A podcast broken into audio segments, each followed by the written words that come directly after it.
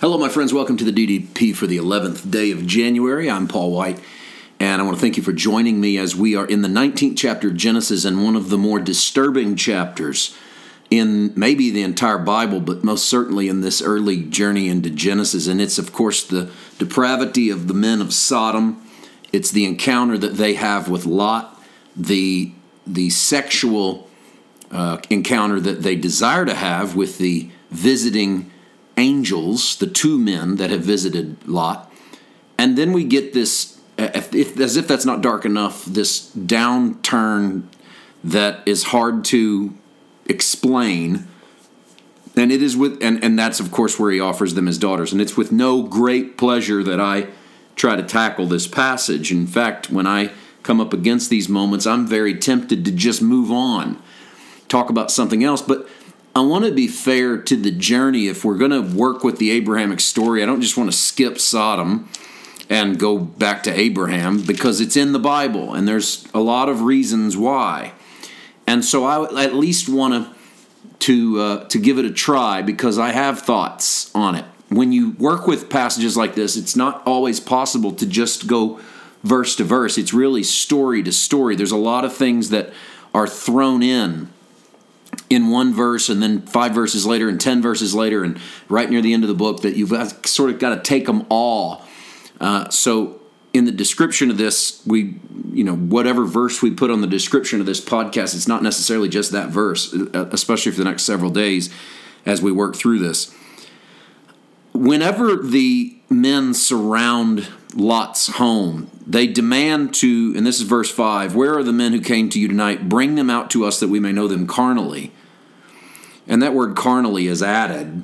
The the Hebrew and the Greek doesn't have a word that we use for sex, but the Hebrew will talk about knowing someone. It'll say that she knew her husband, and that word holds implications of sexuality. So, verse 6 Lot went out to them through the doorway, shut the door behind him, and said, Please, my brethren, do not do so wickedly. And then comes one of the most puzzling verses uh, and I'm going to give you my thoughts on why the narrative includes this at all. Verse 8 See now, I have two daughters who have not known a man. Please let them. Let me bring them out to you, and you may do to them as you wish. Only do nothing to these men, since this is the reason they have come under the shadow of my roof. So let's go last first and then first last. Last first. This is the reason they've come under the shadow of my roof. They have come to the shadow of my roof to see how you would treat them.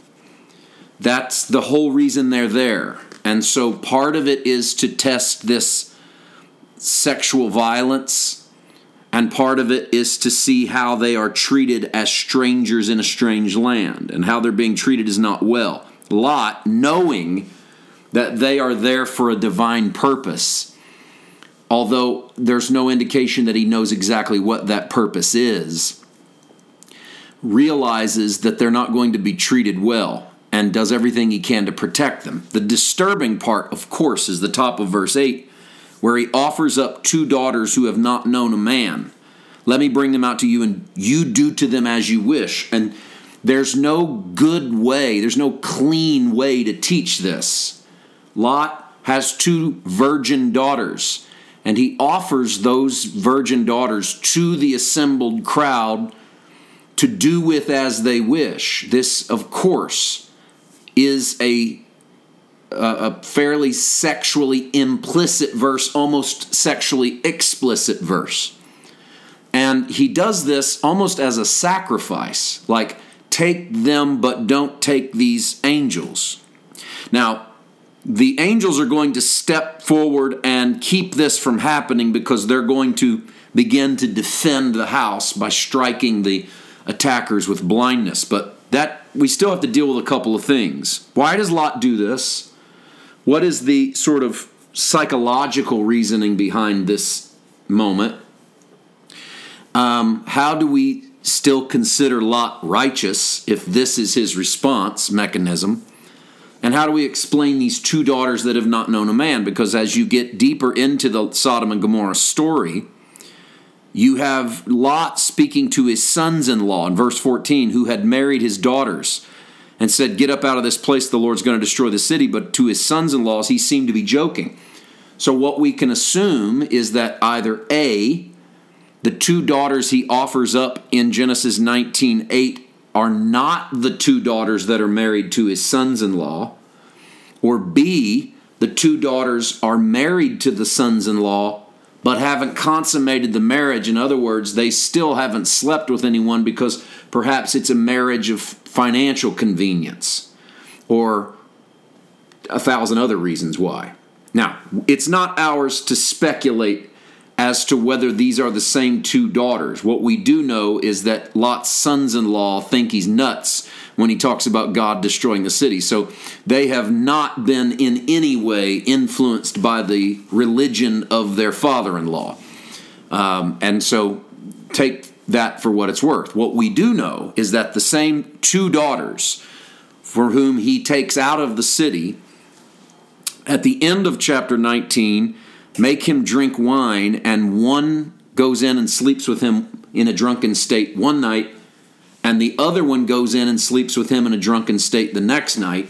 We're to assume so intoxicated that Lot never realizes what happens, but the text tells us that both daughters bear children by their father, and one becomes the father of the Moabites, and the other becomes the father of the Ammonites. And if you know where the narrative of the Old Testament goes, these two become two of the most long standing enemies of the children of God that exist in the entire Old Testament. And so this story of the origin of the enemies of God or God's people is brought all the way back to incest.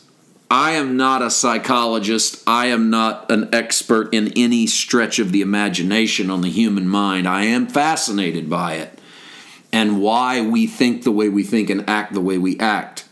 And as I've wrestled with this passage, I, I all I can see is that, well, first of all, Lot has a heavy amount of defense in regards to the angels, so much so he's willing to sacrifice his own daughters. Not that far apart from Abraham's d- willingness to sacrifice Isaac on the altar, um, something that is coming up in chapter 22.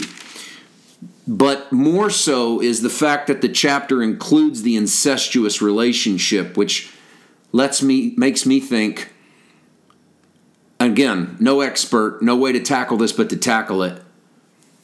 There's plenty of evidence that there is a lot of sexual pain that is sourced in terrible relationships with parents, particularly fathers, on the parts of girls.